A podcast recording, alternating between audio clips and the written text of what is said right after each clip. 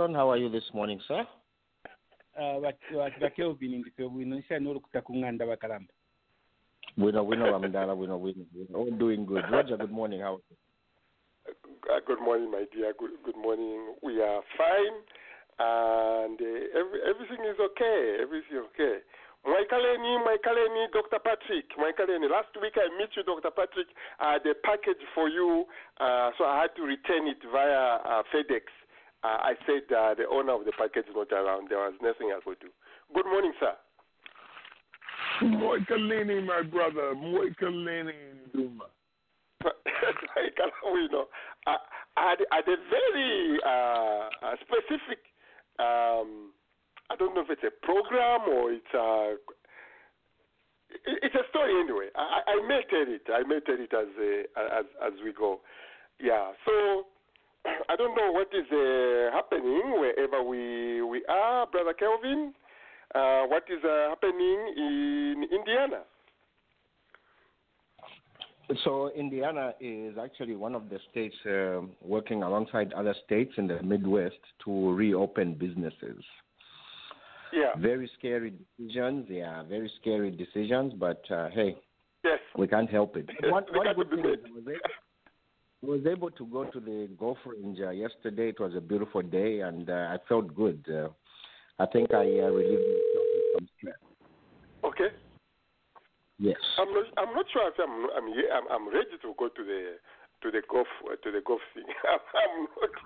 I'm. I'm, I'm not sure. But yeah. But Mm. this decision of opening, I, I I saw on the news clip yesterday how that all 50 governors. this is bad, Wakalonde. I'm sure he doesn't like it. All 50 governors in America have high polling numbers, uh, other than Donald Trump. I'm not sure he's very pleased with that. Are you asking me that? You, can- you can comment if you want. Ah, wait, that is for for Bianchi Okay. and and and Musawa. And Musawa. Uh, is he, has he, has something to defend. He was not given us and a chance to defend on education what I attacked him, and I know he, has he, he, he has something to say. He has something to say because you cannot attack him and just go uh, and just go uh, by.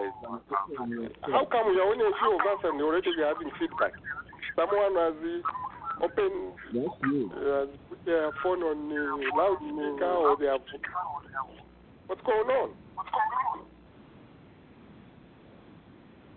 Ah, Kelvin, is it you? Is it you? It's you. I'm on mute. You're on mute. Okay, I'm I'm not sure who.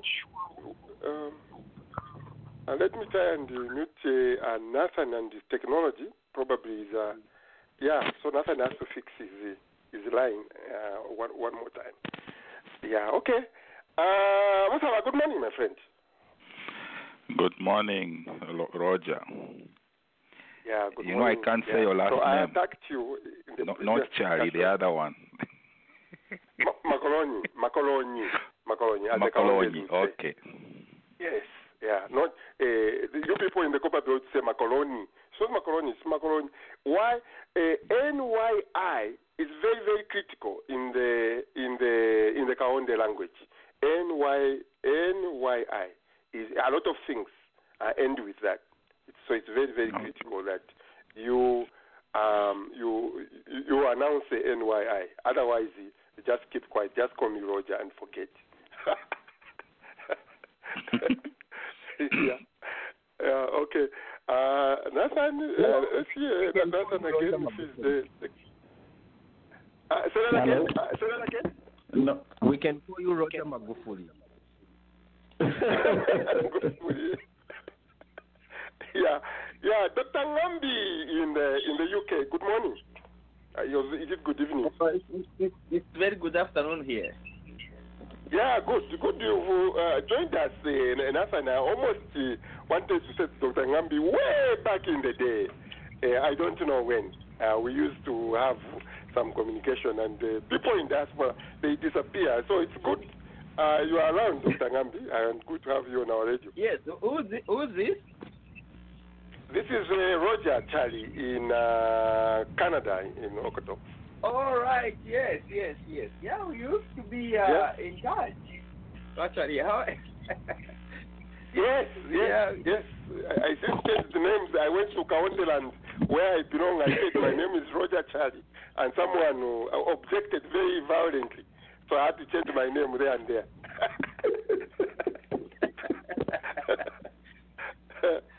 yeah. Um, wh- wh- where do we start from? Uh, let, let, let me start with uh, my my own uh, uh, small talk, and then probably I'll throw it. Musawa can come in with his argument on education, which I attacked uh, because I attacked it uh, before we start something else. So, Nathan, you know how much, and some other people, Dr. Patrick, I'm sure, how much I've been engaged with this goat farming in in Zambia. And uh, last week I was watching some videos on YouTube uh, about uh, uh, goat goat uh, reproduction, the mating and what. And then a story, Musawa, came to my mind.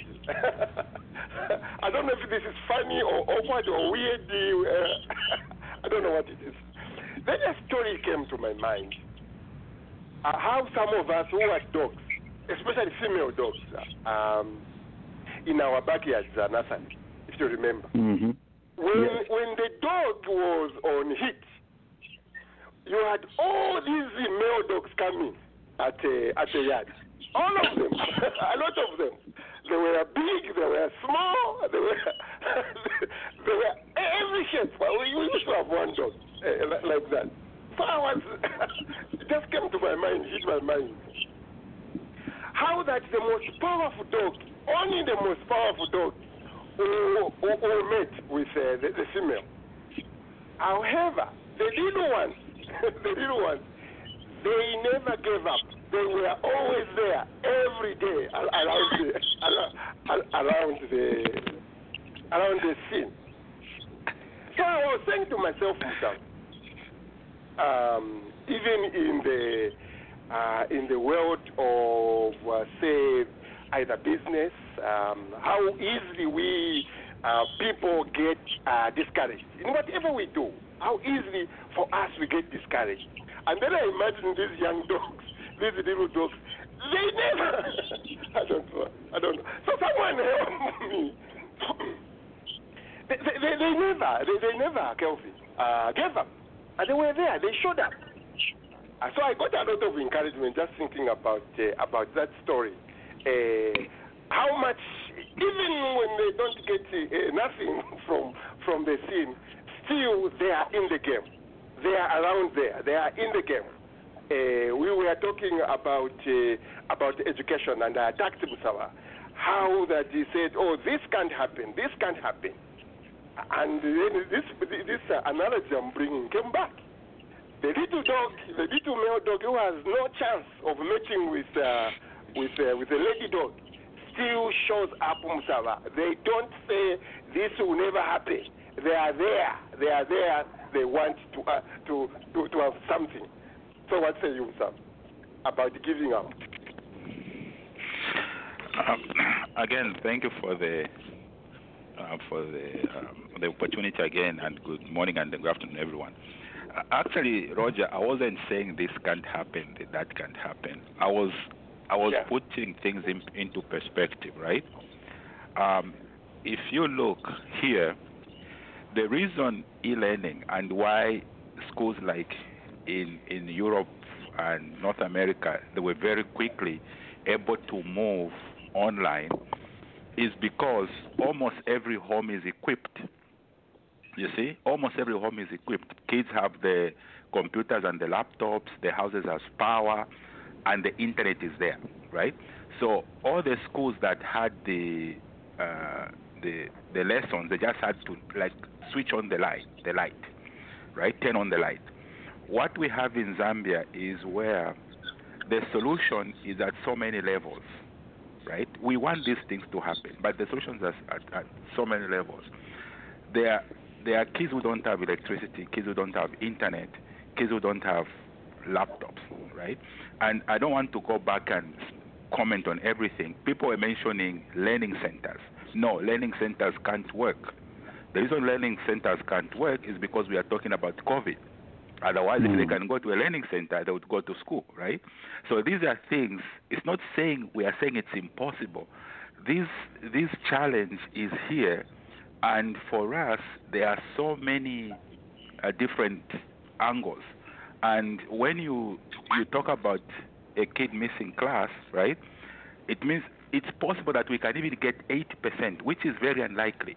We can get 80% of Zambian kids to attend classes online. What happens to the 20%?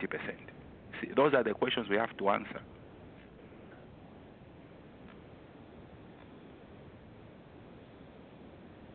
Hello? Hmm.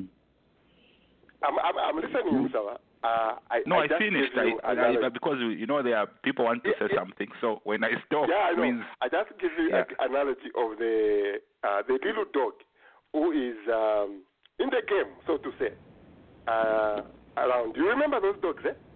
In, in Mufulira. It's not like here. Do you remember those dogs? we had So was situation just like like that, Roger. So I know happen. exactly what you are talking about. Over. they, they, they, he knows it can't happen, but he was there in the game. There is nothing like it, it can't happen. I'm staying home. He was there.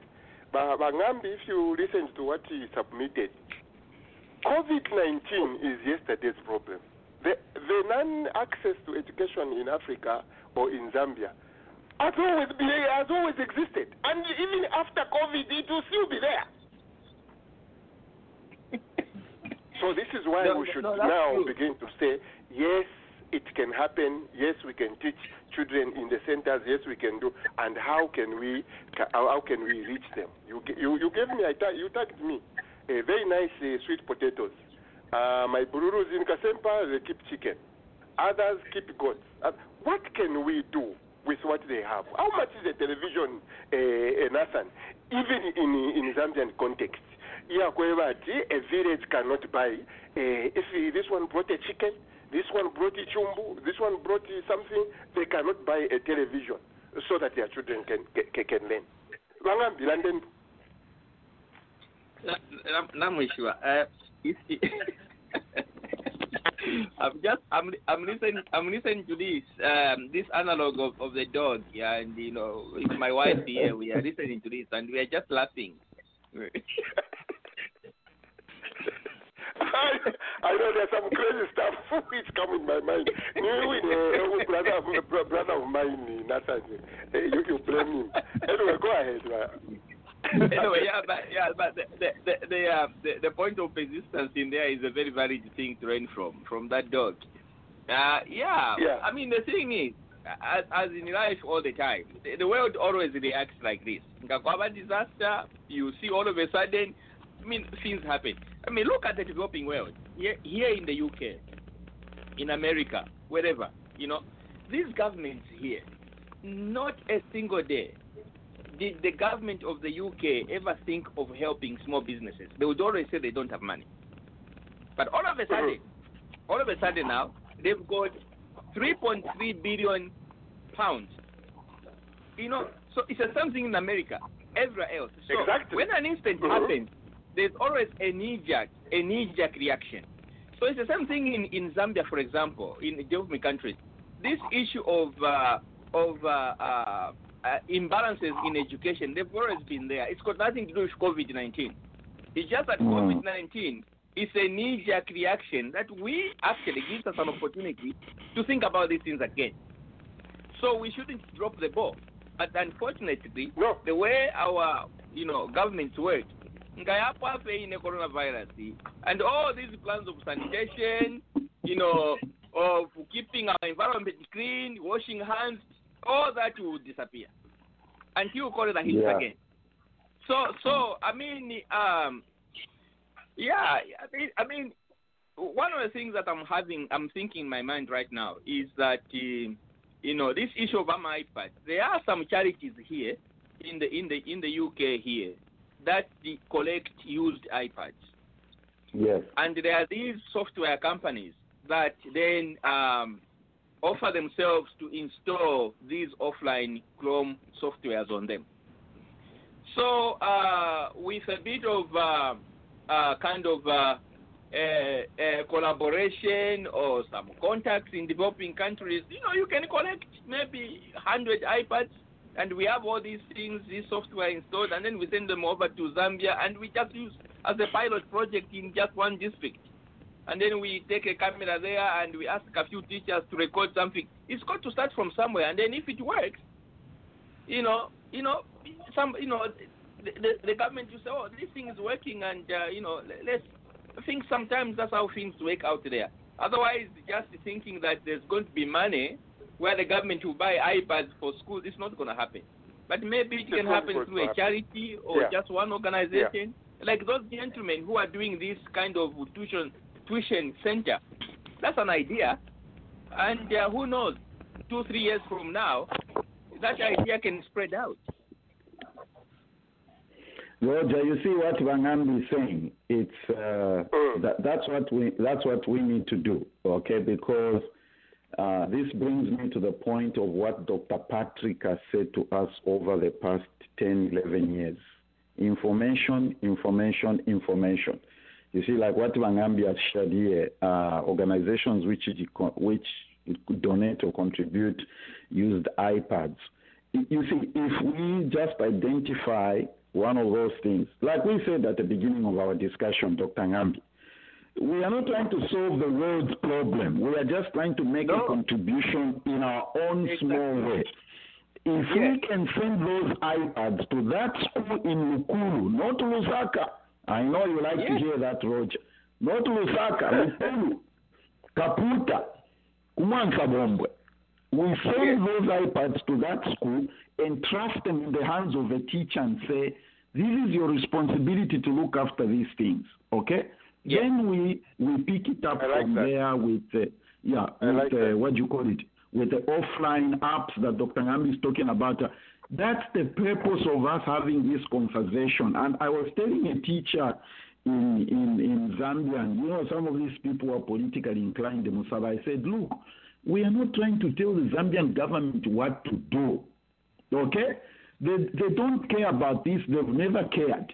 I have a friend who went to school, and I keep mentioning Lukulu. There's a reason I'm mentioning Lukulu. You'll be shocked to learn that the school Dr. Kasonso, this friend of mine attended in the late 70s, early 60s, Dr. Ngambi, is still the same way it was when this person went to school. So Mumakula Kamokulu Sakandi are telling me that's development. Come on. Makuro to mamo. Makuro to mamo. To mamo. To. Yeah, yeah, yeah. No, I, I, I mean, uh, uh, uh, I liked the the the, the sentencing, um, uh, and to make it sustainable, in my view, Mangambi, to make it more sustainable, uh, we Yeah. have to allow the villagers' participation. How can we Mhm. push the villagers to contribute to buy their own ngani TV, basonkapo? Now, they say, now, 50%, 30% badikapo as, as villagers together. At least they are Yeah. they are going to own the project. They are going to own the program. This eh, uyu muntu nani wawina Bill Gates. Now people are even calling him a satanist, this a satanist. This, this is what he's telling us. Eh, Africa at 1.2 billion, you are failing to educate your children. You have not no enough eh, hospitals. What about when you become 3 billion? What is going to happen to you people? You know, Exactly. Eh, certain things and this that poor Africans. Anyway, next question. Imagine. Next question. Ah. I know. I'm just saying that you know, you know that's the thing, really. Yes, I think Africa Yes. also we, we have a lot of. Um, I think our our our, our pessimistic and uh, this uh, kind of uh, suspicious cultural way of thinking it does kill us a little bit. And sometimes we become very cold-feeted in adopting technology and changes and things like that. So yeah, Mm. yeah. Okay, Yeah, uh, next question. uh, Next question. Next question we will go to uh, trusting. we still on Africa. Still on Africa. We, we want to.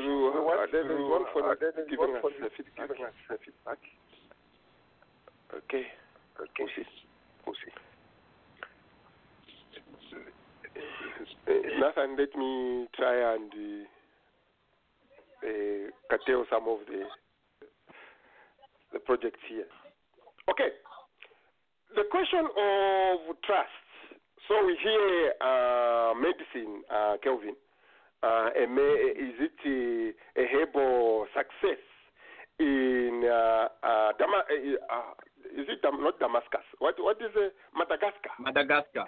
in Madagascar, and the complaint is that uh, uh, a lot of Africans are not rushing to Madagascar uh, to, to to see if they can get uh, uh, that herbal me- medicine.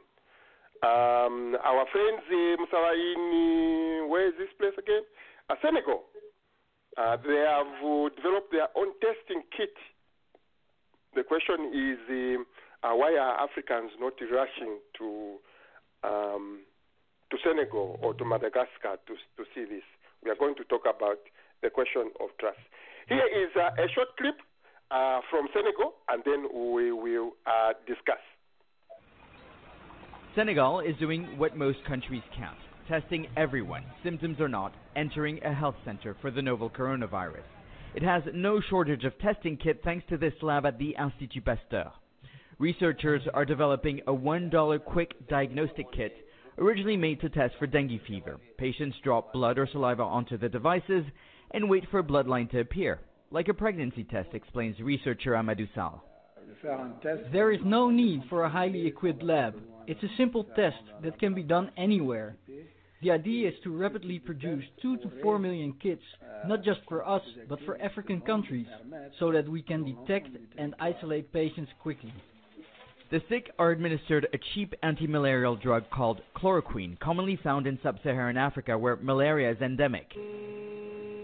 With only 50 ventilator machines for 16 million people, Senegalese engineers are using a 3D printing machine to produce more.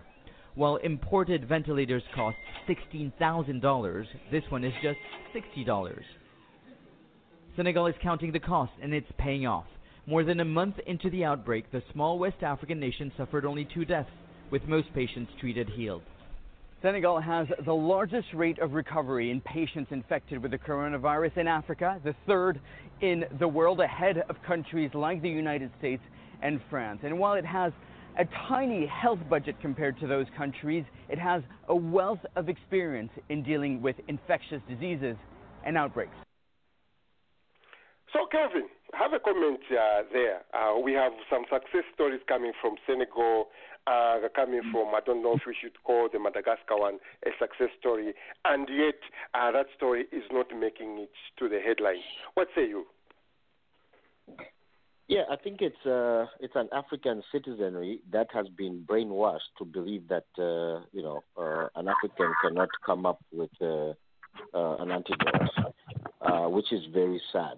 Uh, I've, I've been following keenly uh, this uh, you know vaccine from uh, Madagascar, and actually Senegal has, uh, has is using it. Other than just the test kits, Senegal has reached out to Madagascar they're using uh, you know that vaccine. But it speaks to it speaks to our attitude towards our own. While on this show, we try to promote uh, Africa Africa trade, uh, appreciating you know African products, uh, growing African markets. The majority think that uh, anything that comes uh, out of Africa is the best, which is not uh, which is not the correct position. And another instance uh, here, Roger, is that uh, you know these uh, you know uh, poor countries are receiving large chunks of money. You see, so maybe somebody is sitting and saying if we if we adopt uh, the Madagascar vaccine and start reporting less cases, the money will stop flowing in. You see. So I think to me, to, to a larger extent, is is it's greed at play and a lack of confidence in our own systems. Uh, real quick, I'll give you an example of uh, what ropes uh, Dr. Ludwig Sondashi had to go through with his HIV uh, uh, drug. Mm-hmm. You see that? So instead of instead of some government or governments coming together and saying, look, uh, what is this man talking about? Uh, what can we let's pump in money and do maybe the best research we can. You see, outside of us committing to research, trust me, we will always always look up to the West for very simple things that we can do. God has endowed Africa with not just uh, you know metal resources, with trees, different kinds of uh, trees with different uh, uh, medicinal value. Yes. You see that? Mhm. We in Africa should be the leading continent in developing medicines from those trees. Uh, don't you wonder how somebody deep in the village, right? No access to a clinic, no access to any kind of health care, but they get uh, treated. They, they they get treated uh, from from these trees. They know which tree does what. You know what I'm saying? So why can't we go a Hmm. step further and approach these people? Because these are our scientists, if you think about it, right? Mhm. So go go to these people, approach them, and say, okay, how are you doing this? Or monitor what's happening, and then expand that, uh, you know, at uh, at uh, a conventional level. You see, but guess what? We don't appreciate uh, anything that comes out of uh, our continent, and which is very very sad. you Can I- know, can you I know, just say something anyway. I've, I've, I've, I've an answer to that. but the reason why, uh, are you done? Let, let me go to Adam Msava or Makalonte to throw in a sense there.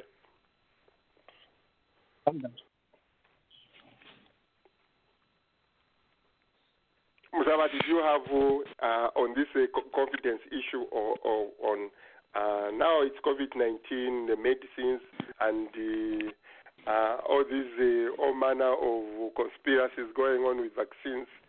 Uh, anything but Africa. What say you, Musawa? No, there, there are so there are so many levels. Um, uh, the first one, the first one is is finance. Um, I mean, it's not exactly true that um, Africans don't buy from each other because um, they they have no confidence in what they are offering. No, that's not that's not the the main reason. It's one of the reasons, but not the main one. Um, the the the main reason is like uh, we have no seller finance.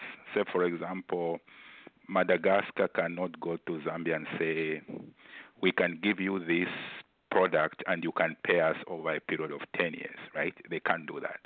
Uh, so bec- because of that, you find that Western companies backed by their governments, they are able to fund um, products like that, and, and because of that, we we even end up getting in, inferior product from outside just because it has been paid for, and we have to take 20 years to pay it back.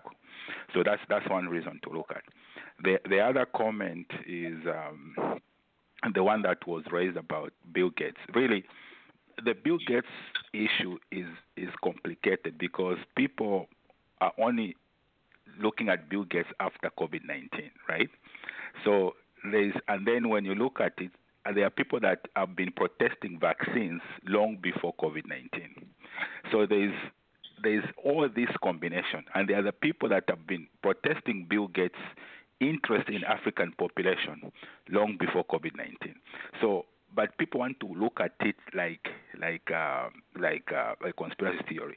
I I don't think that Africa is actually in trouble. Um, the United Nations projections, which projected Africa to reach 4 billion people by 20, 2100, know that by then Africa will be able to take care of itself. In fact, that growth is not based on Africa having like seven children per family, no. Because according to statisticians, in 2010 or 2013, the number of children maxed out, right? It stayed at 2 billion. The number of children will never grow for another 200 years. It will still stay at 2 billion. So what will happen is that Zambia, Africa's population growth will be based on long life due to uh, rising health and increased uh, economic productivity. So Bill Gates should just stay away, stop controlling, trying to control our population. That's my point. don't, worry about uh, Bill Gates in 2050 projection. Uh, worry about today. We, uh, we uh, are we are we managing? Twachilalanda Shan Pali Zambia right now. Uh, I know part of the problem is is, is poor uh, just poor management of our our, our resources, which we need to uh, to fix. Wakasonso, you had the, um, a word to throw in here. Yeah, I'm just enjoying listening to Dave, uh, but um, uh, you know, all indicators for uh, uh the, the the next frontier where the the fight for economic resources is going to be the increase in productivity. It's going to be in, in uh, Africa. You know, the question um, we are looking yeah. at is uh, the med- uh-huh. the, uh, is it the, the, medicine coming from Madagascar? No one is rushing to. And uh, yeah, I've given a good example how the financing is usually the problem so rather wait the for financing is usually, a, the financing is usually the problem. from Canada to finance. Yes, the financing is uh, part of the problem. Uh, but another problem uh, that uh, goes against products like that are actually standards in the field. Uh, uh, we don't have, for example, a way in Zambia. we, we, we do have, but as far as this type of a drug is concerned, I do not think we have in Zambia, uh, you know, the the the the capacity and the laboratory capacity to test the efficacy of the so-called new drug that has come in from another country. Mm. Uh, okay. You know, so okay. so we lack those mm-hmm. uh, type of uh, uh, tools and standards to to verify or to hold or to put faith in that. You know, uh, and see mm-hmm. when it's coming from another African village, the average, the, the, the, the chances are also high that they shortchange you. They give you some products that don't have certain compounds as long as they look a certain way. So we don't have uh, enforceable. Exactly. Uh, yeah, enforceable, you know, um, uh, instruments that can help us verify the quality of yeah. that product and also to uh, verify and hold down the exporters from another country that they are uh, up to standard of what uh, can be used yeah. in your border. This is actually yeah. it can actually be very dangerous, you know. Roger, the, the comment. Western companies, for for example, Western companies don't have that problem because within their borders, within where they're coming from, they have uh, enforceable regimes uh, for standards for medicines, and they cannot send out uh, to other countries below standards. And we are confident in those enforcement mechanisms in those countries. Mhm. So that's uh, a, a quality issue sometimes. Yes, yes, yes. The, the, the point the point I wanted to make, Roger, is when you talk about uh, the African scenario, I'll go to the very, very, very basic, basic, basic things. Anything African, we scorn on it or scoff on it. Okay? But lo and behold, you came to America, Canada, UK, and you discover that it takes you a longer period of time as it does at UTH when you go to the emergency room in America, in Canada. It's the same thing. When you go to the driving license office, it's the same thing. But because it's in Africa, we scoff on it. You see the point I'm making? Why? Why, why, why, Yeah. why, why do you think, Nathan, why do you think we scorn on, on stuff like that? Why? Mindset. It's not Well, just because it's coming from Africa. You know? Mhm. No, no, no, no. Because Africa has been labeled as nothing good coming out of there. And I'll tell you this: even the even the points, even the points that Dr. Kasonso has made, they are they are on point. But if you go deep and you and you go down searching, you discover that what he has said exactly even exists in the Western world, except that it's not scorned upon by the people themselves who run those countries. They don't. They've got challenges, the same challenges that Lagasonso has explained about the African scenario. They are there even in the Western scenario. Of course, maybe at a small or lower scale, the only thing is the attitude the citizens of those countries have towards those situations.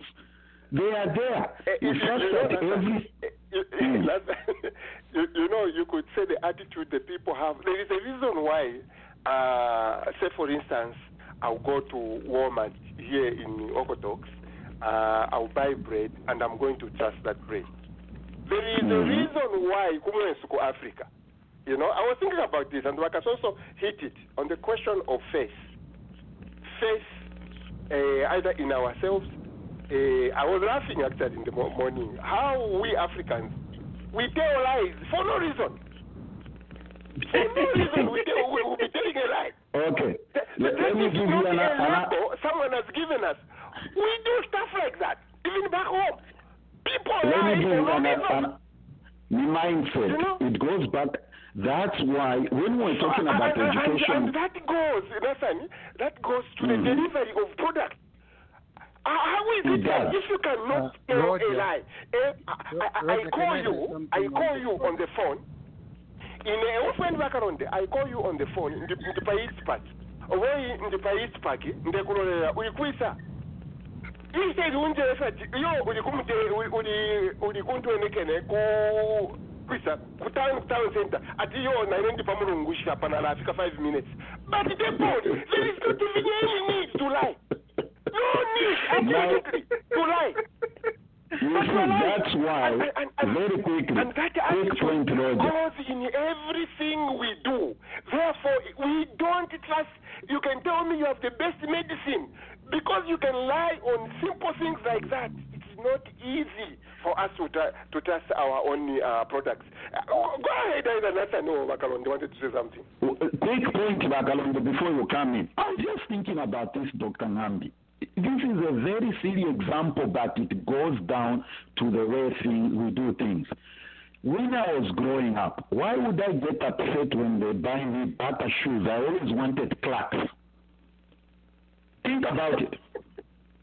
I'm just giving you a perfect example. Now, I wanted Clarks. That's why I go to my grandfather because he always bought me Clarks. Dad bought me Bata and I would get upset. Why? Simple question, but it goes to everything foreign or ma- everything ex- imported is good. Everything local is bad. Mindset. That's for, why- for me, as as as young as you were, Nathan, Yeah. it is it was a question of confidence, question of faith in our Yes. in, in our own product. in my view. Anyway. And it needs to be developed at primary school level. We need to start doing that to our children at primary school level and tell them Bata shoes is as good as Clarks or Jordan, whatever you want to call it. Be, be, be, but don't you think before we reach to Bata shoes and what we should start telling the truth? You don't think so? Yes, we Eh, need to go, tell man. Okay. Can I say something, Roger? Can I, I'm can I, you, can I, can I, say, with can I you. say something? okay, go ahead, man. After- Bakalonde balekoko. Wow. Muleta fenga na tinande mwatoloka na tinande mwatoloka mulete kanya now listen. Uh, you know with regard to the to the to the two issues that you brought up in Senegal and Madagascar the situation is not about confidence or anything. It's about inferiority complex. We don't ha- understand our own developments. You see, when you talk about uh, in America having chloroquine being used for COVID 19 and people dying, nine, 60,000 plus, it's not a small number. If the medicine was working, they wouldn't be using, they would have not had those numbers. What you should understand is that in Madagascar, they have had more than 40 COVID uh, 19 uh, illnesses, zero deaths up to now. Zero deaths. That sends a message and tells you something is working. Now, we Africans, we have a problem, just like we did in our development. I'm sorry to say this, whereby we trust everything that is brought up to us. We even put away our gods. We went to the God of the Jews and put them on our homes and the Bibles. That's why we have 90% of Bibles in the world are in Africa, and 90% of our resources are in Europe because we don't understand what we are doing. Every development, every invention, there is a secret. You cannot go to these pharmaceutical companies and try to find out what they are doing to mix those uh, chemicals to make a tablet. It's a secret. But you, when you find a secret in Madagascar, because they are doing it secretly for, to make that medicine for you, you would say it's witchcraft. You see, Mhm. that is a mistake that we have done. We are doing the basic everybody can understand. Treatment that Kelvin brought up from our brother Wasondash probably would have been the best medication for somebody to drink in Africa. We have different bodies, we have different genetic systems, we have different DNAs. Probably that could have killed or cured HIV in Af- in Zambia because it is part of our genetic code.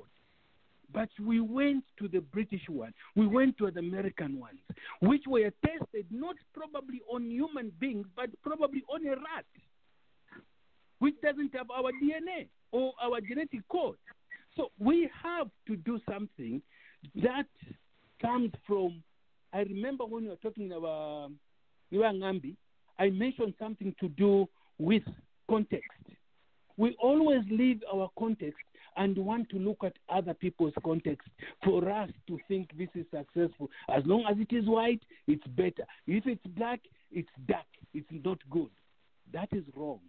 I would rather go drink 10 gallons of that medicine in Madagascar, if that is going to cure me, than waiting for something that is going to be used on me, this injectable Clorox, injectable, these things that they are talking about here.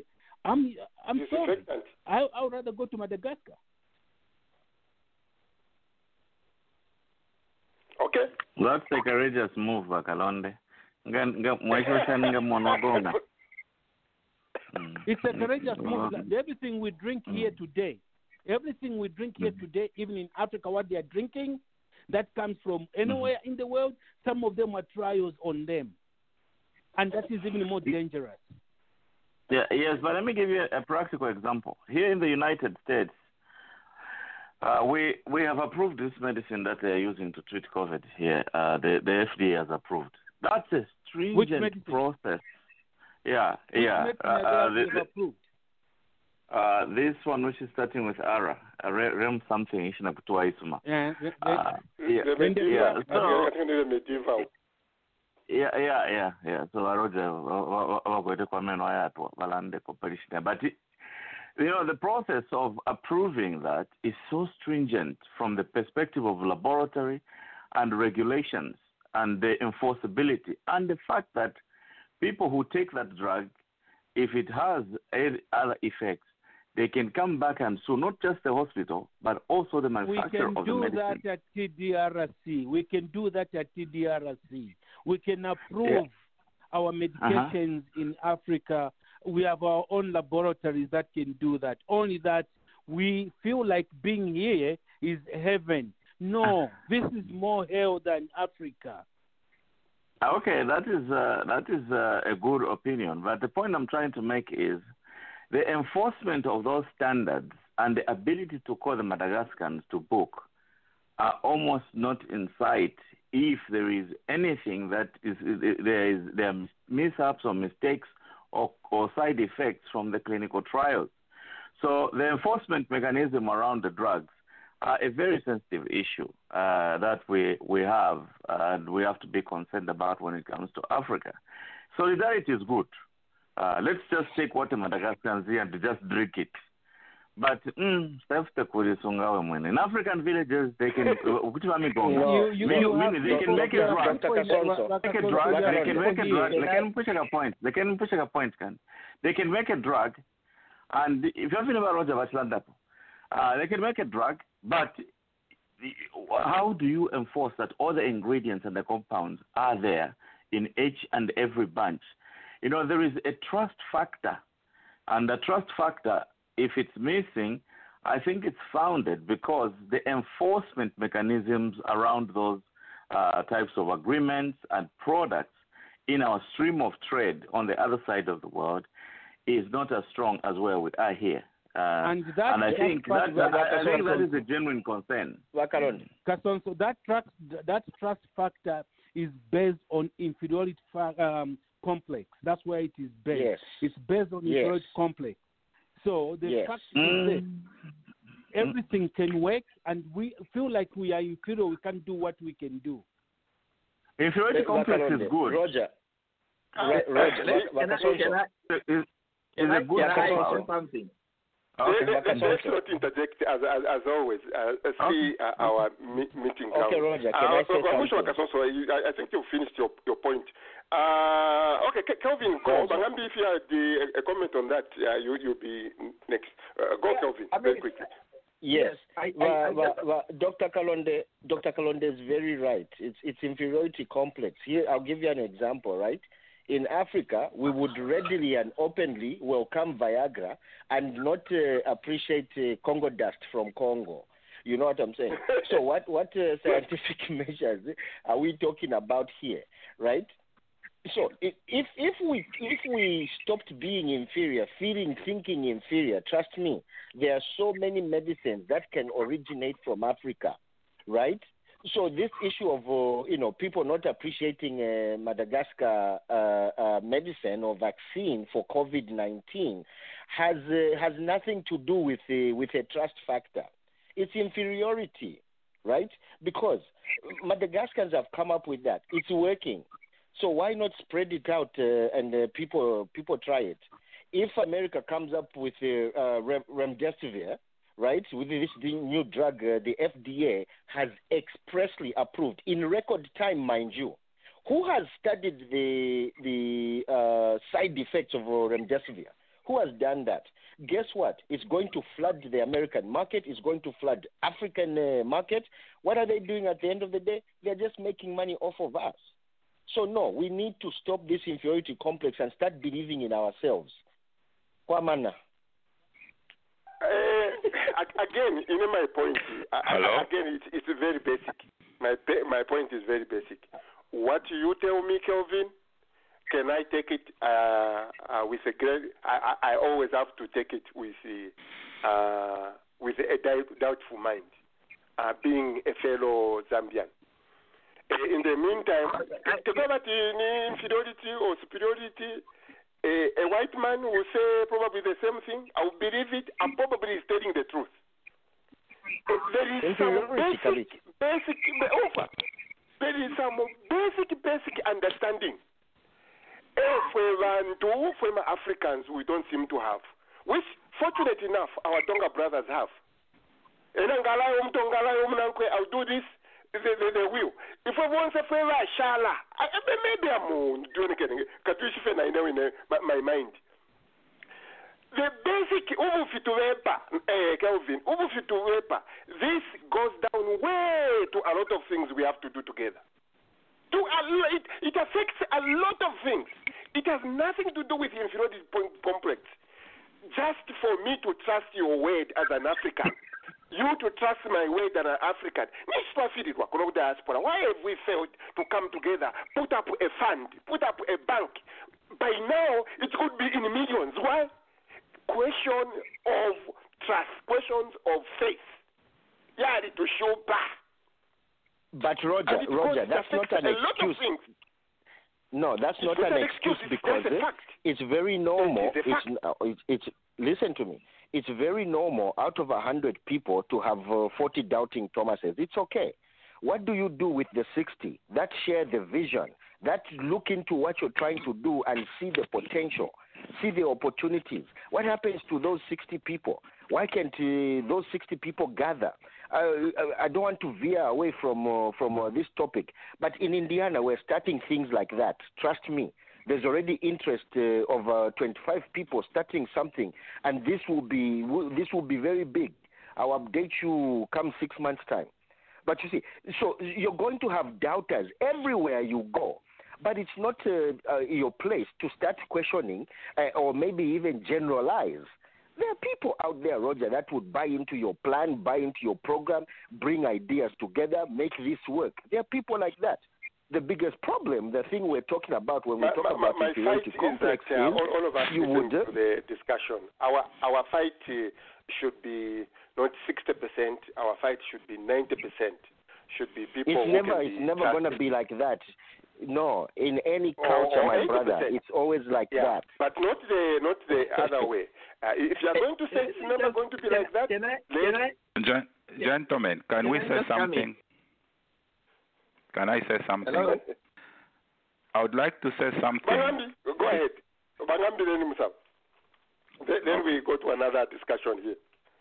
Oh, okay, okay. Uh, the, the one who was saying, can I say something? Is that true, Amsawa? Yes. Oh, yeah, he can he can go first if yes, all right. Yes, okay. Okay, the honor is uh, given to you, Madam Sawa. My MC. Okay, thank you. Me, what I wanted to say is that you guys are going in circles, right? You see, you can't be saying Africans don't trust each other, inferiority complex, and you're actually saying the same things yourselves. Oh, we lie, we do this.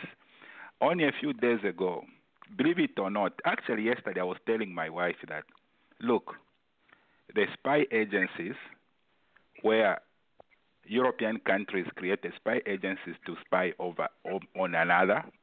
They created the bagging system. They even created the lie detector. What does that mean?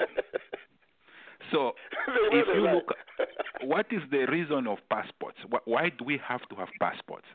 Why do we have to have credit cards? Why do we, all these things is because they know that human beings don't tell the truth, right? They won't take your word point. for it. So we cannot be That's saying yes, I we like can't that. be saying uh, white people trust each other, they don't lie, when they have created infrastructure to make sure you can't lie. You see? I like that. Like so that. so we have to move from that. Otherwise, I really like we are that. we are just reinforcing our own stereotype. I, and the, the reason, okay, Wangambi, the reason I like what Musawa is saying uh, goes to uh, the next question here, uh, where uh, is it the Global Fund? The Global Fund has announced in Zambia uh, that they've given our government uh, 6.68 uh, million uh, for COVID-19. However, one, our government has hidden that information from the Zambian people. Two, nowhere, no one knows where the uh, 6.8 uh, million i- is. Uh, so here comes Musawa. He's saying, you know, they've created systems uh, someone who donates the money, everyone will be seeing, will be tracking that money. It is very easy.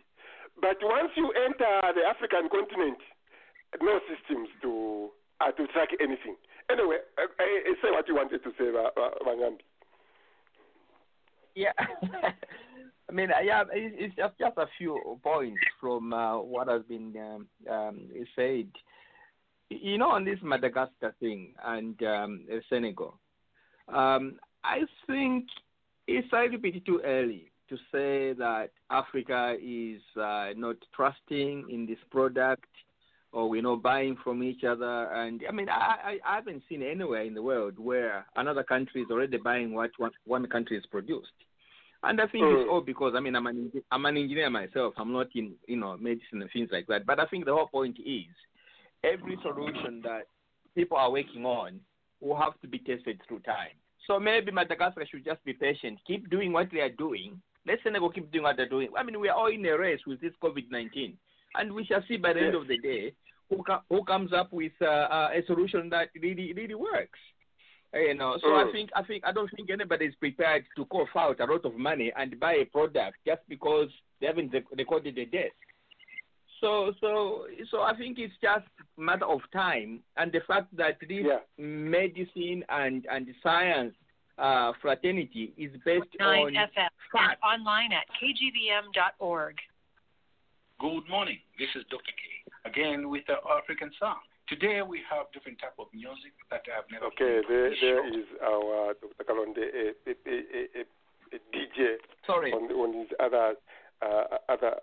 Uh, what what is uh, the story we hear uh, very quickly, um, Vangambi, uh, that your government there in the UK uh, they are now providing uh, uh, test kits to each uh, household uh, so that people can uh, begin to test themselves uh, in their in their homes.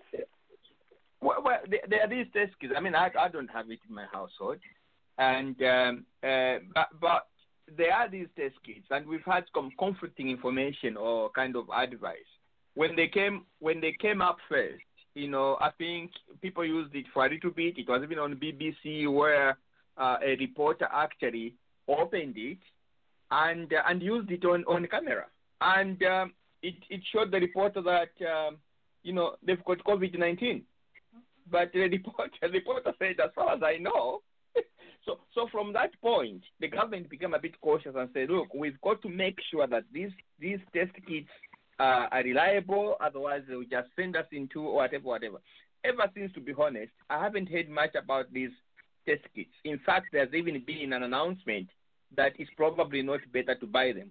The government has got their own drive-through, drive-through kind of uh, testing targets, and just yesterday you know, they managed to hit that target of 122,000 uh, per day.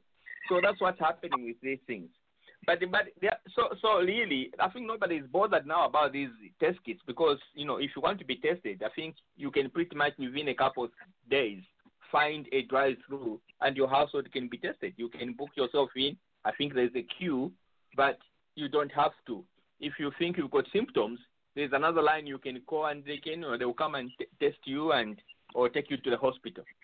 But the other thing I wanted to say as well about these medicines, like from like Madagascar, Senegal, all, all over the world, is the mm-hmm. point is somebody said that Madagascar has not recorded the death, but the point is deaths are not the measure of the medicine. I think what's the measure of the medicine is is the, stopping the infection. We should look at those people that we are sure they had COVID nineteen and then they've recovered. Because in Zambia as well, what's the numbers today? I think the number is how many infected? 100 and what? 100 and, and, and, and 3 or 115 or something like that. But we've got 80 that have recovered. So we've got a very good scale, a very good ratio there. So what are we doing? What mm. makes, how have these people yeah. recovered? So, so the fact that Madagascar has not recorded the deaths, because even these deaths here in Europe, you know, the, the, the, the, doctors and the scientists are saying, uh, okay, we know some of them have died out of COVID 19, but some of them is because of underlying issues. COVID 19 just. So deaths are measuring nothing really in terms of the medicine that we're using to treat this. What will measure the medicine is have we got an infection and have we used this medicine for people to recover. So in Madagascar, if they tell me that they've got 40 cases who had COVID-19 and they've used this medicine and they've already recovered, then we can start looking at that thing. But not just the fact that people have not died. Even the three people hmm. that have died in Zambia, I'm told them that one of them would have died anyway. The guy was very sick when he was coming from South Africa, he could have died at the border. And it would have been counted as, as a death in South Africa or in, in, in Zimbabwe. You see what I mean? Then the other thing as well is that I think what we have is, you know, I had an opportunity to live in Japan. You know, that's why I did my master's and my PhD. And um, and um, one of the things that I learned from the, I'm just looking at their history, how Japan changed the whole thing over. I'm, I'm, I'm bringing this back to somebody who made a comment on on education, civic education. We need to go back to our, the primary schools and things like that. I think that is relevant. That uh, you know, depending on how old you are, I think at my age here, I'm I'm I'm, I'm um, just over fifty. I think I can I can say with quite a lot of confidence that we were given better civic education in terms of honesty, patriotism, and uh, uh, uh, confidence and things like that. We were we were growing up feeling very confident to be Zambian. I think there was less corruption during our generation and things like that. So maybe Africa as a whole, that civic education of confidence in who we are, and uh, you know, uh, trying to uh, eh, curtail some of these uh, vices of corruption needs to be done. We really need to look at how, what we are teaching our children. You know, teaching our children to to to pass chemistry and physics and math and get one one one does not mean that they are they are good citizens. Why am I saying this? It's because Japan, this is how they did it. I've even got a book. I'm trying to look at it. I can't find it well on the shelf. You know, Japan just started from the point of telling the people to say, we are Japanese. We are not too bad. We eat what we produce. What we produce is very good. I know some of it is extreme and very nationalistic because I lived there. Japanese will tell you that our rice is the best, our bread is the best. You know, everything is the best. Everything is the best. You know, if you are not married, they will even tell you that our Japanese women are the best, but it's not true. You see what I mean? so I think we we should also Africa Africa should get to the point where we begin to teach our people that we have the best soils, the best food, you know, and and and the best clothes that can last longer. All that kind of it builds up a bit of this kind of uh, uh, confidence in ourselves, and then hopefully at some stage we'll be able to buy products from one another. But otherwise, I also take on the point of uh, Musawa Okwati. You know, we are in a global economy now. You know, everything is being controlled by the imperialists. Even though Madagascar medicine was good and real and is really working, how many African com- you know countries would pay for it without aid from the, from abroad? So we we are failed the economies basically unless we pick ourselves up and be able to you know to to generate our own income, then we can decide where we spend our money. But at the moment, I can tell you, if that Madagascar experiment is really scientifically working, many countries will still not buy it because we don't have money. We need to go and borrow money, but who will give us money to buy another product when they can give us their own product? So I think these things are very, very important. And the last, the last point also that concerns me is, in Africa, whether we like it or not, mm-hmm. we've got a mm-hmm. technology jump. We have a technology jump. We will never get back to a point where we have industrial revolution again. We start developing a tractor that can't go forward, it's only in reverse, and then things like that. We've got to live with the fact that there's a certain type of technology that our children will never know about because we have to jump into what is happening now. That's why the earlier conversation we had of e-learning in education is very important. Africa cannot afford to shun technology because if we do that, we are just getting ourselves way, way, way behind everybody else. I mean, we have we have children that will never know. We once had telephones where you had to put your finger in and ring. That's why it was called the ring. They will never know that. all they know now are all they know now mm-hmm. are these mobile phones. So let's forget about that. Those phones, we're not going to invent those phones where we ring and ring again. Let's just talk about how we can use these mobile phones where you just swipe your finger. So we, we must really culturally and physically and uh, uh, even spiritually really rethink a lot of these things, and and and then hopefully we can get we can put the, our act together and and and leave something for our posterity. Okay, that was uh, quite uh, some submission there. yeah, let, let me let me, we let have me the support date. some points. we then. have the yeah we we have uh, b- b- before you come in. Um, I don't know, Doctor Patrick. You you've been uh, listening at uh, uh, patiently. Uh, any any can you provide us any summary so far, Doctor Patrick? yes, I would just I would just like to to say in regards to Africa not being looked at towards as being leaders of science, as leaders of invention. I, I won't go all the way back to ancient ancient Africa, Abu Kaland. What I'll just say, I'll bring it up forward quickly to make a point. It would behoove the the United States uh, media, United States politicians, as well as the global community in in um, in Europe, to look towards Senegal and Madagascar. I think there's lessons to be learned, and uh, and science to be adopted. And the quicker they do that, bringing in the the continent into the scientific world to address COVID 19, it would be much better and we would be further along than where we are to this day. And I won't just leave it with um, United States and, and Europe, uh, Western Europe.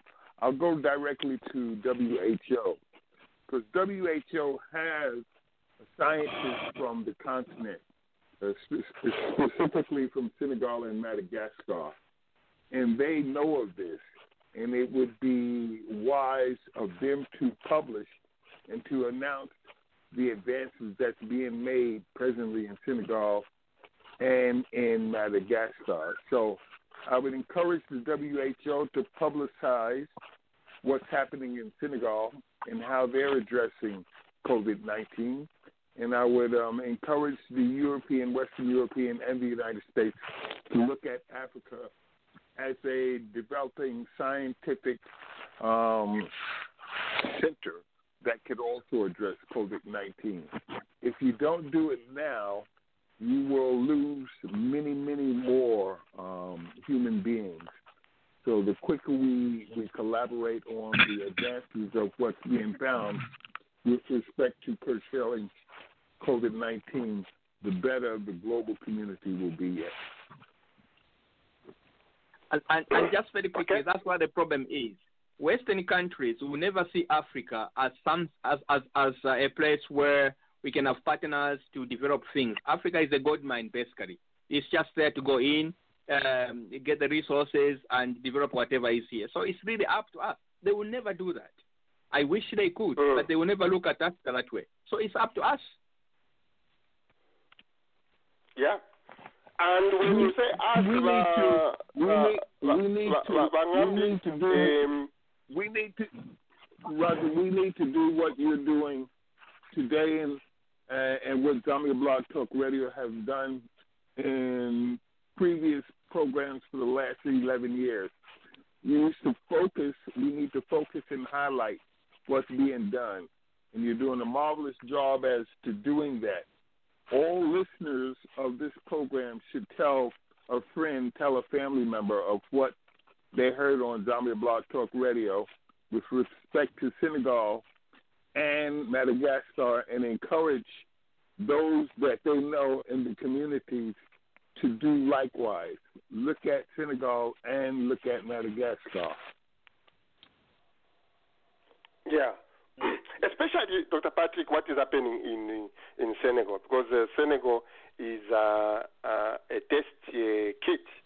Uh, some people will have reservations taking medicine uh, from which I think has not been, so to say, approved. Eh, but who, who, who am I? Dr. Patrick mentioned that um, what we have done over 11 years uh, Nathan, this is our 11th year, I, and this is our month for our anniversary coming up uh, on Zambia uh, Zambia Blog Talk Radio. Um, I don't know, Nathan. I don't know if, if you are there. You wanted to comment something, but I thought uh, uh, to another African country, um, Magufuli in Tanzania, uh, he, he went the spiritual way and said uh, to his people in Tanzania, "We are not closing nothing. Parliament will be on. Uh, everything will be as uh, as normal." Uh, however, uh, sickness has hit members of parliament in the last week. They've, lost about three members of parliament, including the minister. Uh, anyway, let me hear from Kelvin what he has to say.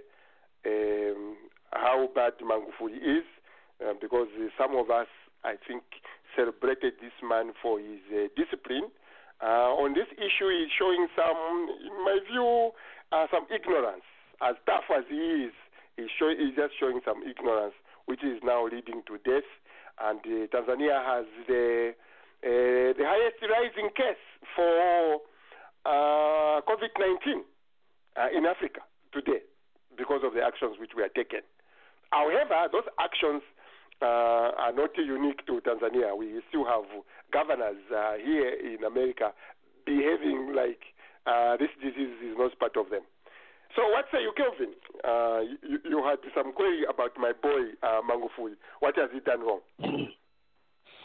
So, so Roger, you do remember when you sang praises for this man uh, when he was doing things that uh, were not supported by the law. I told you that uh, the the problem I see with this is that uh, this guy is going to turn into a dictator. However well he he meant uh, you know whatever he was doing, and I said, look, I would encourage this guy to put these ideas uh, into law because when that law is exercised, hey, everybody or anybody will be protected. You see, this is the result.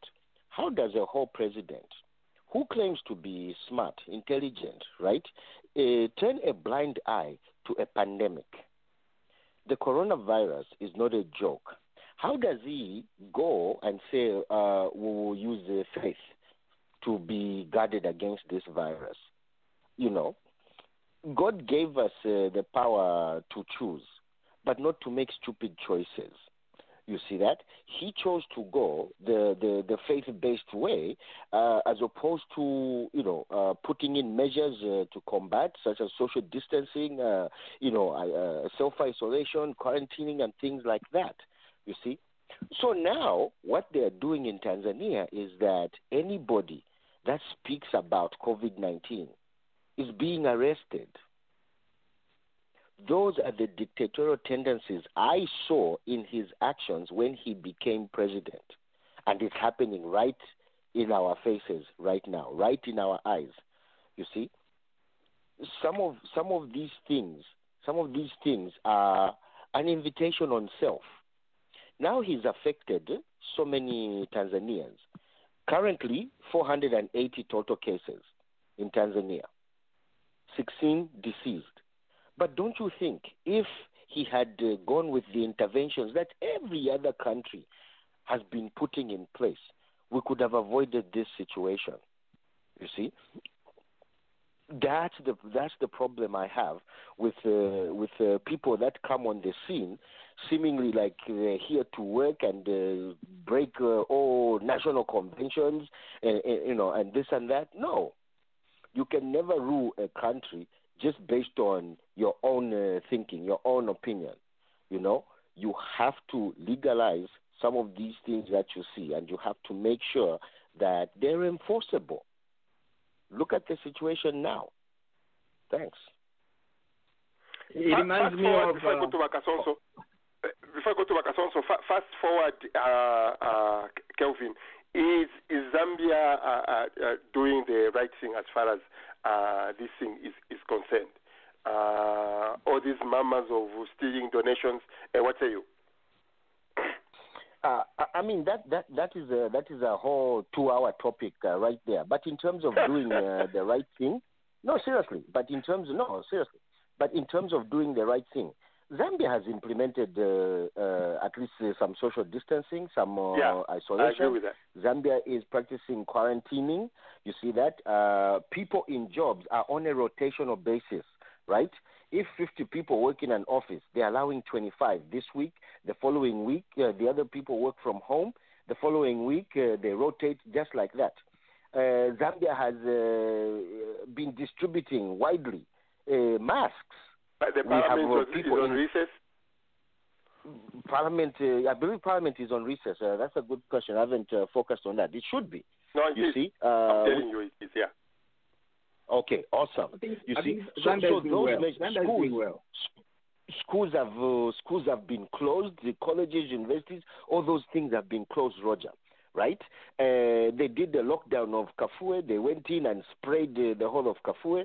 Right now, they're looking at measures to to minimize the movement of traffic from Nakonde to other parts of the country. So those are measures that are helping curtail this uh, the spread of the virus. But when you flip uh, the page, uh, uh, neighboring Tanzania, none of these things are happening. You see that? So that's why the infection rate in Tanzania is far much higher than any any any other uh, country in the in the region. And that border must be closed. yeah, yeah, Yeah, I agree with that. Yeah, be- because the, the the problem now we start moving from Tanzania to uh, to, to Zambia. Now that's a tricky part. It's been uh, how that's what's been we, happening. we choose which which track has to come in, which track. But especially on the buses, uh, I think we should we should we should make a, make a recommendation here on ZBT. Uh, uh, that, that, that border needs to be to be closed until they sort out their COVID uh, situation in Tanzania. I, th- I think Zambia, Zambia, I'm not a medical person, but I agree with the doctor there. Zambia is doing tremendously well, tremendously well. And the, and the three fatalities, uh, these happened right in the beginning, before we even, uh, and, and we haven't had any. Zambia is doing extremely well when you look at the statistics. I think we're doing the right thing. I'm not, a, you know, you know, party uh, affiliate, but I think we we should be uh, um, happy with what's going on. Yeah. Mm-hmm. Because also, uh, Magufuli is wrong to go the the faith, uh, the, the spiritual faith way. Uh, that's uh, that was a blunder, obviously, as um, the other contributors have noted. Yeah, but I also wanted to have a perspective of, of uh, generally why the COVID nineteen is, is lower generally in Africa than in other parts of the world. Uh, most uh, commentators are attributing that to the impact of anti-malarials and um, also the the challenges or the issues with um, lower levels of um, testing uh, numbers. You know, if you look at the number of people that have been yes have been tested across Africa, they are relatively low. people could have been dying. Yes, yes. Uh, people could have been dying, and uh, since we we we we are not seeing that number of deaths, uh, other uh, researchers and commentators are saying that what is helping with the high levels of resistance are the generations of um, consuming anti-malaria drugs. Um, that's um, that's a given. In Tanzania, uh, the spread was a little bit aided by the by by not particularly taking seriously the measures of avoiding crowds and uh, crowded places and people uh, uh, gathering yeah, in, in in that um, scope. But and, and also when we say in Zambia we are doing well, um, I I like that and I like to hear that. Um, uh, but I, I also uh, remain professionally skeptical uh, because of the numbers of tests and also because of the um, reporting mechanism around that. Uh, what we need to strategically look at is what is going to be the impact of the COVID 19 and post COVID 19, how the, the economy is actually going to uh, be reconstructed. And I think that would be a good area for us to to throw in ideas and, and stuff like that. Oh yes, actually that was uh, going to be my my next question. Uh-huh. uh, on the impact of COVID 19. Uh, there are stories, I, I, am sure everyone can, so, can see first and foremost the, the, the lineups, uh, especially in America. People lining up Yeah. for, for food, uh, people who have lost jobs. Um, but my Mhm. concern was uh, uh, South Africa. I hope we don't experience another xenophobia because uh, um, South Africa is one area also they've lost a lot of jobs um, uh, because of all these factories closing. Um, if if the food which is supposed to go to Tanzania, uh, to uh, Zimbabwe, Zambia, everywhere is not going, so which means factories in South Africa are closing. And what the South Africans have started saying on Twitter anyway is that the jobs uh, which are in South Africa are for South Africans first. Um, as part of the the COVID problem, I don't know. We were in, uh, in in North America, if we are going to be impacted by this. Uh, anyway, if the higher unemployment uh, comes, uh, we should look at, be on the lookout. Uh, higher unemployment comes, we know who are hired last. Uh, I'm sure it is the foreigners. Uh, they they take care of each other. I could be wrong. It, they will take care of each other. Uh, but these numbers, when we hear them on Friday, when we hear them on Thursdays, people who are who have left employment, these are going to have effect going forward. Uh, it's not going to be like Twika what Tishan Chan. Uh, these are going to have an effect on every one of uh, on of of us. So, yes, go ahead. Roger. You know, uh, when when South Africans bring this argument of uh, you know uh, South African jobs should be for South Africans, they forget their history, right? I mean, for a long time they were kept out of uh, uh, improving their skills through Okay, education. we'll, we'll open Uh, that when you're done. Go ahead. Yeah. So for a long time, they were denied the, the opportunity to, to improve their education, to improve their skills, and you know things like that. The world has moved much faster since South Africa, you know, became uh, you know literally independent, right?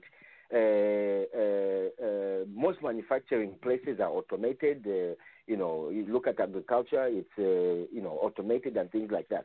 So these industries are looking for people with those skills, and if they can't find those skills in South Africa, why not uh, import uh, the skills into the country, right? Until and unless those South Africans that were denied that opportunity realize that, guys, we need to improve our skills, we need to improve our education, let's go to school. This will keep happening.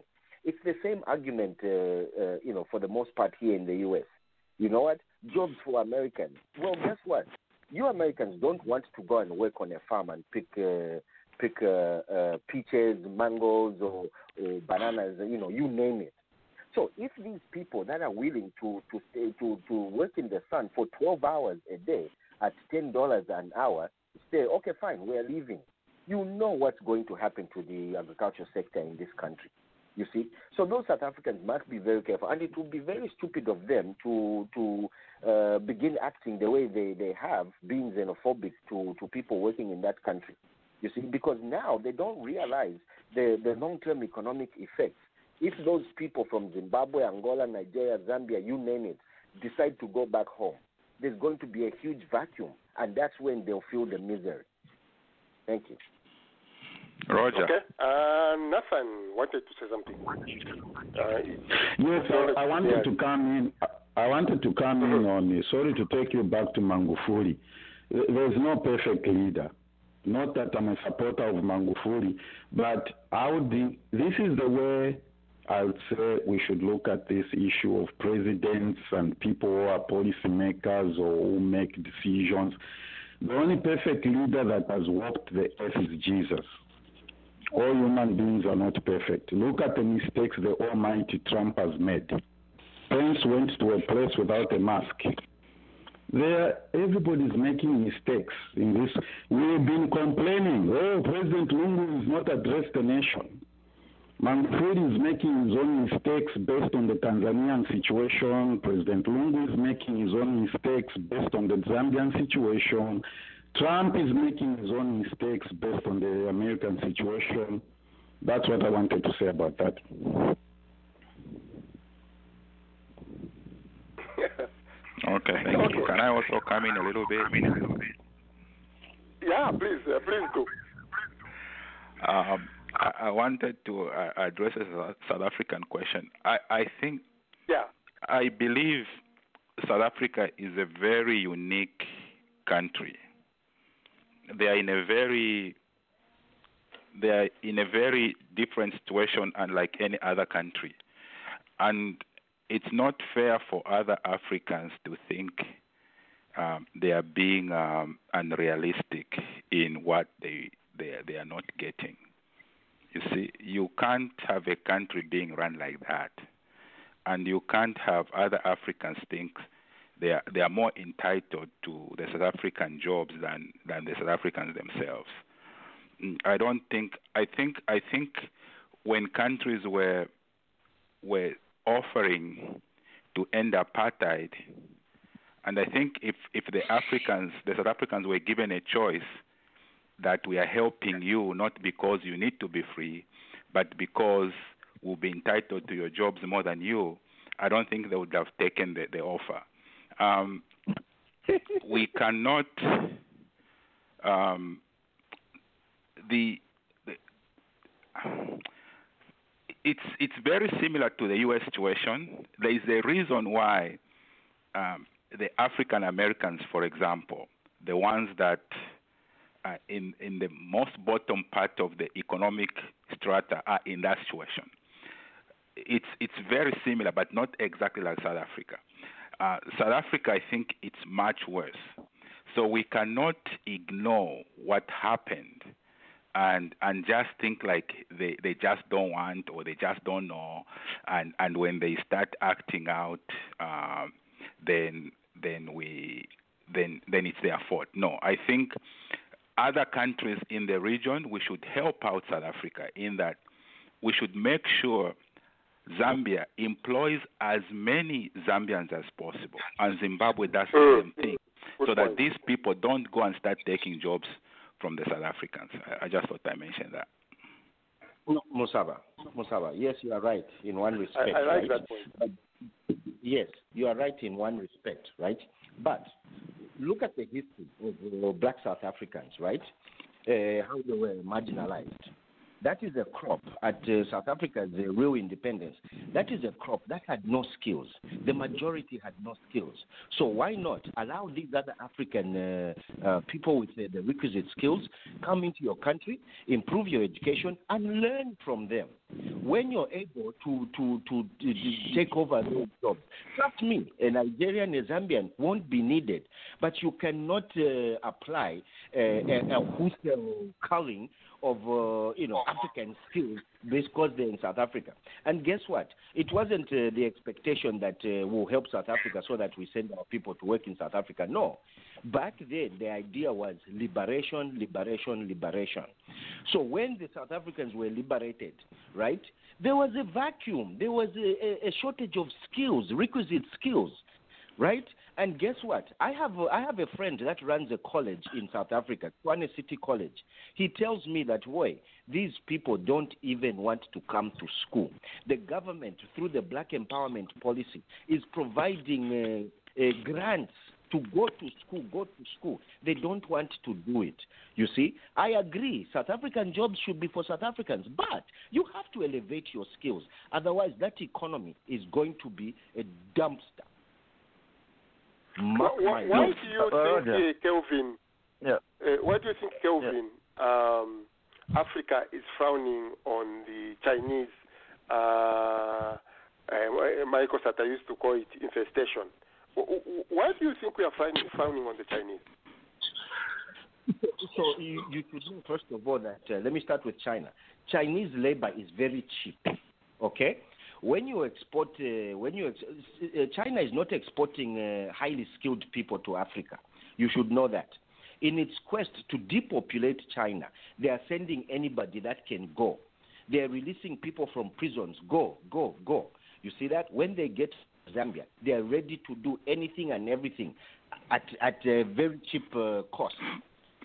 How do you show up an economy like that? If uh, 10,000 Chinese are working in Zambia at, uh, say, $10 an hour, Why would uh, any employer in their right mind And, or any and, business and, and, that answers, I think, uh, Kelvin, that answers the South African problem because if you see the migration, especially from the uh, Zimbabwe, those who are, uh, are crossing the Limpopo on foot, uh, the migration from Zimbabwe, we, we are probably not talking about skilled people. We are just talking about a mass mass movement of people uh, running away from uh, countries like uh, Zambia. Yes, they are uh, professionals, but if you look at the percentage of professionals uh, compared to people are going to run ama food parlor, abakube mishishi, uh, those doing barber shops, and them, probably they are the majority, and those are the ones which are creating problem in South Africa. I could be wrong. No, Roger. Uh, Yeah, uh, yeah. Opening a bubble from Can, Texas. can, I, can I say something about, about this South Africa scenario? All right, uh, uh, Wakasonso and Wangambi, you go in that order. F- finish your point uh, uh, Kelvin. Yeah, running a, running a massage parlor, a barber shop, it takes skill. Here, you have to be licensed to be a barber. So, if South Africans themselves don't want to get that skill and run barber shops, there's the vacuum right there. All I'm saying is they should not start killing other Africans because they are saying you are taking away our jobs. You are taking away. Our... No, learn the skill, have the skill. Guess what? That uh, that uh, South African uh, jobs for South Africans uh, policy would work far much better because then you're not creating a vacuum in the economy. Your people have. Are, are, are you saying the people running with skills from Zambia, uh, the, the, the, or Zambia or Zimbabwe, uh, are they running from Zambia because uh, the industry is full in Zambia, or we cannot just employ them? We have a problem in our own countries. Anyway, Yeah, uh, let Roger. Wakasonso come in. Yeah, well, Roger, one of the things that we have to look at when it comes to the South African problem is a very unusual problem. Uh, compare, you, you, you know, um, you can liken the South African problem to the problem of the southern states uh, of the United States and having Southern and Central Americans pouring into there. That is one.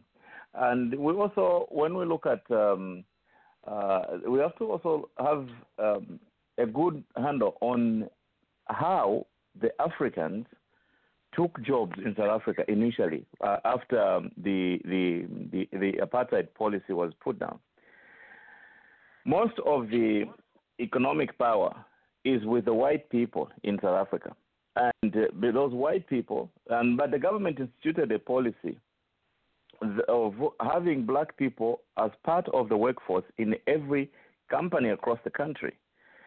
Uh, now, the white people have had those tenuous relationships with the black people in South Africa. So, how do they uh, uh, follow that policy of having black people uh, without, uh, you know, uh, also feeling um, without feeling like you know their world is going to be run over, without you know, at the same time protecting themselves from the intra uh, tribal tensions that they have in their country. That is where they started recruiting Africans in the sub-region in mass in their companies, so that when those inspectors went there, they had the black people that they were looking for in there, and that had uh, and uh, it was not a complete that that aspect of the, their policy had very little to do with the lack of skills among South Africans. There were skilled people among South Africans, but the white people who hold the capital, who hold the industry, who held the industries at the, the turn of the inde- independence era from apartheid, gave the, most of those jobs to black people, but from the sub-region. So there was that pool where every uh, person knows that every person with a degree or with a particular skill knows that they can go and get better money in South Africa. So they will go to South Africa. So what was ended up happening? What has ended up happening is that now South Africa is like the United States of Africa. There are Africans literally from every part of the continent, and you know, uh, and, then you talk about the influx of these uh, pro- like problems in Zimbabwe. The Zimbabweans just say, walk walk across in food to enter the neighboring country. For them, it's a survival issue. Now, are the South Africans within their rights to demand uh, for a bigger stake of the employment and request for the other brothers to go back to their countries? I think there is some uh, there's some degree of normalcy in that desire because every people in every country have that when you are working in Zambia, when you don't have a job in Zambia and you see five Chinese people doing the same job, you shake your head and say, "Mm-mm-mm. aba nabo bafiire bawekera mu kukishi kya banyina na ifo bene tufire tulebomba panganda pamwezi pano no we must be able to have a job. Because if you're not going to have a job in your own country then the, your chances are very bad. Unfortunately they go to xenophobia and start threatening them and scaring them. So that, that it's a policy the implementation of a, a good policy that has created the south african uh, labor market problem uh, it's not uh, to say that all South Africans are, uh, you know, to generalize and say the South Africans don't want to go to school, the South Africans don't want to do this, the South African, um, there are some who don't want to do that, just like in any other country. There are certain people, even in our Zambian community here, uh, even if, after having migrated from Africa to come here to the United States, there are some among us, for them, school is just not their thing and you know uh, they don't even want to go to school. They don't even want to mention it. If you try and push that program, even the friendship can end. So that's what I, I want us to, to, to, to think. And this COVID environment is raising nationalistic tendencies in almost every country. And we, as Zambian people, we must appropriate that as an opportunity to change the structure of the, of the economy from the perspective of investment, and jobs and the education system, everything that's been handed over to the foreigners, we can begin to at least get a stake and get a share post COVID out of that. And then we can survive as a country. Okay. Well, well put. And then Wakalonde will come in.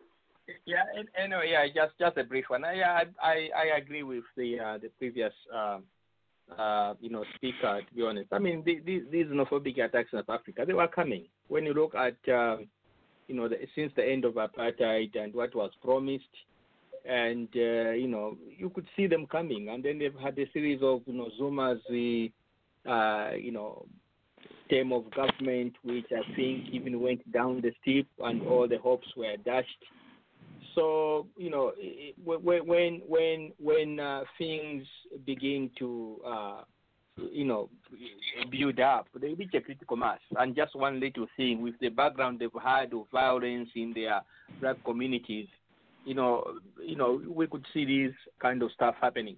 But there's also a global, I think, in this in this decade, you, you know, I think you know political historians and uh, you know could tell you that I think globally we have seen these nationalistic moves in even in the Western you know societies. Here in the Mm-hmm. UK, I can tell you the um, this uh, Brexit Brexit happened because of nationalistic campaign you know, it's not really on the majority that you know the major. It's clear that the majority of the uh, the UK uh, citizens uh, would have actually wanted to stay within Europe, but you know, which is which is the blame that you know David Cameron will always carry. You know, it's like the blame that Tony Blair has over the uh, Iraqi war. David Cameron also has this regret that he allowed nationalists to hijack the campaign of Brexit, and uh, and they blamed it on the foreigners taking these blue collar jobs and all that kind of stuff, that kind of stuff, because the economy in the UK was going down, and then in the end, the whole thing got hijacked. That if we come out of you know you know Europe, you know the the East Europeans stop coming in, and even the uh, the guys from uh, like us. So so um, this this right you know, extreme right extremism and, and the nationalistic moves have been going on. I think we're just going through that phase. And, uh, and, and also I think in America there, eh, partly, you know, the guy that is at the top there, you know, there was that momentum as well uh, towards that. Things were moving in that direction. So, so I, I just hope that probably in the in, in the next decade these things will change again, and there will be a, a, a you know a, a swing in, in the right direction. But governments are responsible in South Africa. It's, the badly managed economy, and and, and yeah, those people I know, um, they are not educated and things like that. But at least a plan would have been in place to help them, to empower them. And I, I'm not saying that they haven't done this. I've never lived in South Africa before, but I'm sure the government has been trying to uh, affirmative action and things like that. But um, probably it hasn't just been managed properly, and these things spilled over uh, into into all these kind of things. We're, we're experiencing them here as well. I, I mean, I've lived here for nearly two decades now. The first time I came here, you as a, a person from the Commonwealth, you could get a job the following day, but it's not the case now. You know, it, it's very difficult because we are like you know second, third citizens. If you're not a professional, Mhm. it, it's so difficult to to get some of these jobs to to get going, and that's why I'm saying you've seen on the statistics, the only sector that, despite all these vices, cannot do without foreigners, particularly you know from the Commonwealth, is the health sector, the NHS. And unfortunately, what have we seen? Look at the percentages. More than 60% of people that have died of COVID-19, who are they? They are minorities. So that tells you that this sector has relied heavily uh, on, on us, and the government has not said anything on that. Okay, when it comes to other sectors, they talk a lot. You know, you know, we've got sufficient, you know, local personnel and things like that. But on the health sector, they don't say the truth. Now, this COVID nineteen has revealed the reality. That how can it be? Mm. The face of NHS actually is the foreigners. You know, so so these these these things I think are just going on around. You know, you know, gentlemen and ladies, I've, I've got to go. But uh, my chairman, one, one topic I wanted us to discuss next time is is which I, I, I, I on some groups, WhatsApp groups that are on, I, you know, something that is always a very hot topic. It's about China. I know we've talked about China a little bit here and there, but the question I wanted to ask is, is Africa now in the preference of the China model for economic development in terms of loans and everything to the point where we should ditch or turn our backs completely on the IMF and the World Bank. The reason why I ask this question is because we've been with IMF and the World Bank, most of the developing countries, ever since they got independence. So sometimes when you are married to somebody and the marriage is not working, you can look somewhere else. But are we moving into a better marriage than the IMF? Uh, that, that, that's a big question. We have 15 minutes, uh, of, uh, of, of, Wangambi to, to, Personally, I don't think so. Yeah, yeah. No, it is a valid um, uh, topic and a big one. For that matter, we can uh, we can always uh, uh, bring. There is always room uh, for a big discussion like, like that. Um, uh, some some some of us are somehow anti-China, uh, so, so so to say, uh, because of oh, again their intentions. But again, that is a big discussion. That is a very very big discussion, Wangambi. It's a Yeah. big one. Yeah, we, so we have about 14 minutes uh, to end our uh, discussion here. Wa- Wakalonde, I don't know if you've forgotten your your point you wanted to uh, to bring in here, um, and I don't know if we are reaching a consensus. I like uh, um, here, Zambia, Zimbabwe. We should do more to employ our our people uh, to pre- to prevent uh, xenophobia attacks in in South Africa. Uh, wh- Uh, while Roger. still Roger. agreeing with uh, Kelvin uh, that uh, um, uh, South Africa needs uh, those professionals from the neighboring countries, but we cannot force them if they don't want us. Uh, the only pe- people we can force uh, to have uh, um, to give us employment are our, our own governments. Go ahead, Wakakalonde. Roger, what is so funny about South Africa and having uh, to employ uh, professionals from um, other parts of Africa is South Africa when it had, it had apartheid and the, it was the under the the lock whereby we didn't get jobs there. South Africa was running well. It didn't have a problem of uh, manpower. So is there like a growth of economy in South Africa that now they want a lot of manpower, or it's just that we have started displacing other people from their jobs, or maybe the white minority that were professionals have migrated to Australia and other parts of the world. Now, the fact is this when you talk about the xenophobia in South Africa, we should talk about what Wanganda just mentioned. We do have xenophobia in the U.S. The whole essence of MAGA MAGA, it was basically about immigrants being kicked out, building the wall around, you know, close to Mexico. It is all xenophobia, but we have literally looked at it as an immigration issue here in America, where when they shout at you, go back home, go back home, you don't call it xenophobia. But when an African calls, tells you to go back home, unfortunately, because they don't have other means of expressing their anger towards uh, migrants, because of we have mentioned it, illiterate, and at the same time, the violent type of life that they lived through with the, the Boers, they try to also make that violence on uh, other immigrants in their country to go back home. Xenophobia is just a term that we look at it mostly when we are discussing South Africa, but we don't look at it when we look at what was happening uh, in Britain with the Brexit. It was a basic concept about xenophobia. What we have done here in America, the choosing of the president, was just a basic concept of xenophobia because we wanted somebody who went on stage. His first platform was about immigrants. And you remember when he came down that elevator, what he said basic xenophobia. But we don't use those terms because, oh my God, they are so evil terms. Only to an African because remember what we were talking about. We were talking about inferiority complex.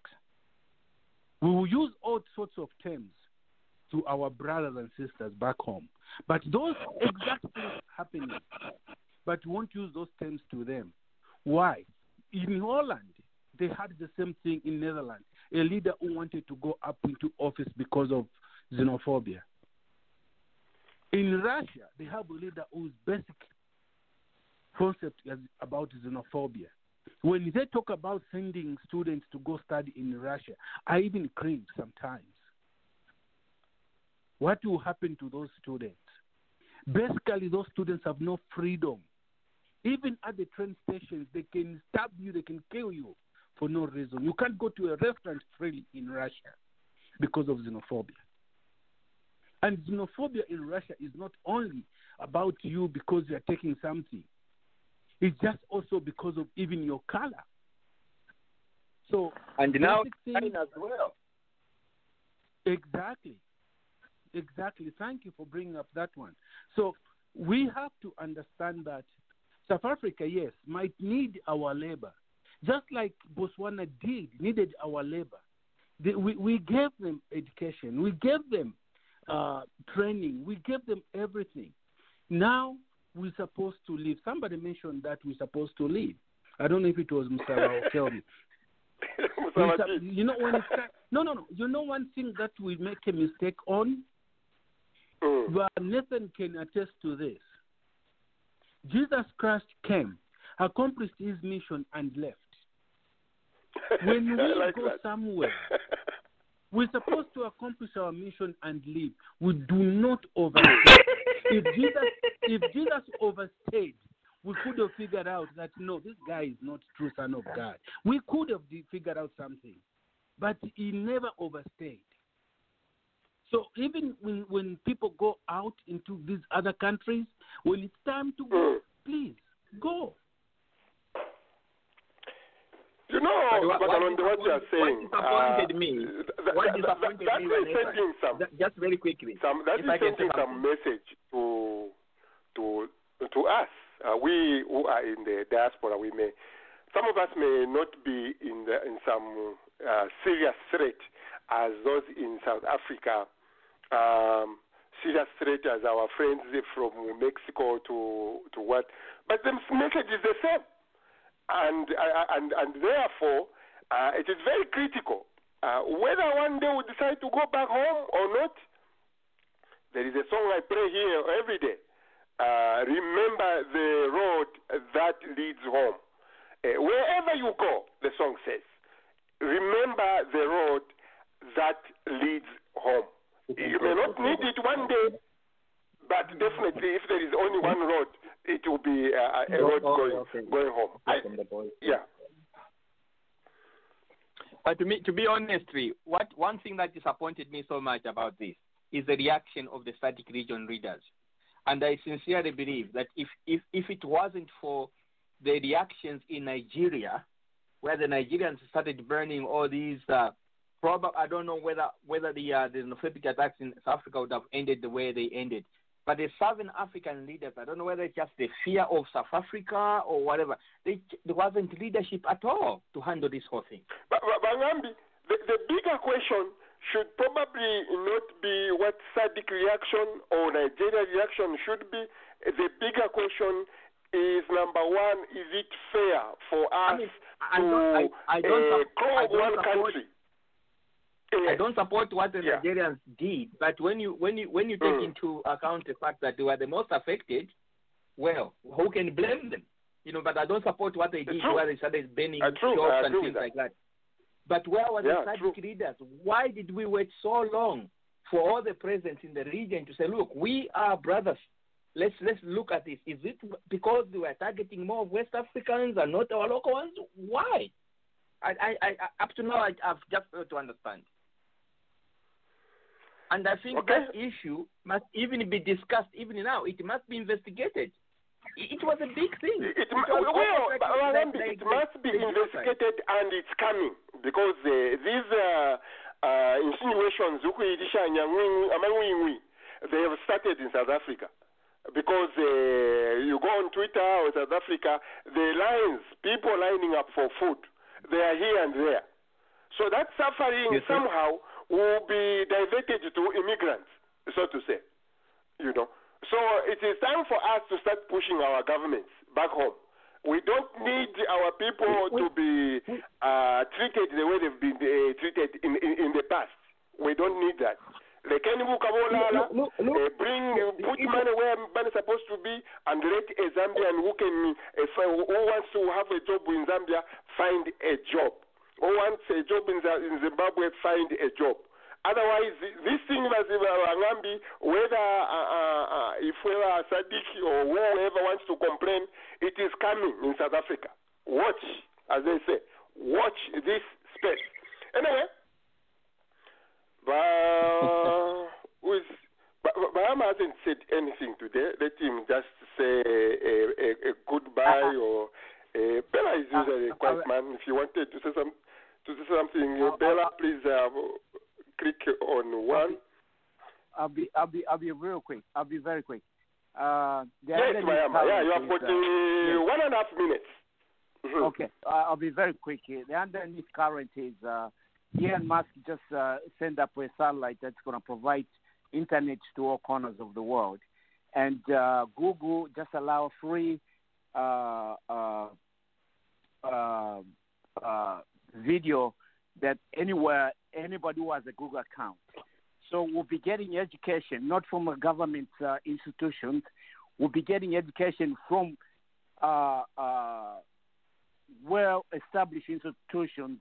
So the truth is going to be exposed soon, and we're not going to rely on some people's uh, uh, uh, narration or what what will be able to make our own uh, decisions. So that's underneath current. You know, right now, Magufuli, Lungu, whatever, whatever, they can continue, and their generation will enjoy whatever they've done. But some of us, AI is coming to rescue, and we'll stand on the truth. We'll stand on truth. Just like Zambia Blog Talk Radio, everything is recorded. Our our every step we do and everything we do, even right now, what we say, it's uh, right. It's written somewhere. So that's underneath current. Thank you, Baroja. But the, but there's a big conspiracy in Africa right now that 5G is no good. it's, it, it's, it, that, that, that, Africa is uh, Africa is Mangambi, which is Namibia. I'm African. No, no, no, no. That's not this African conspiracy na imwe. Ah.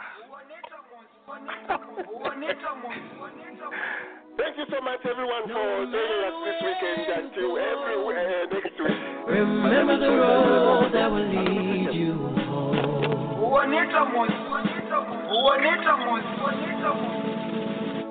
That will lead you home.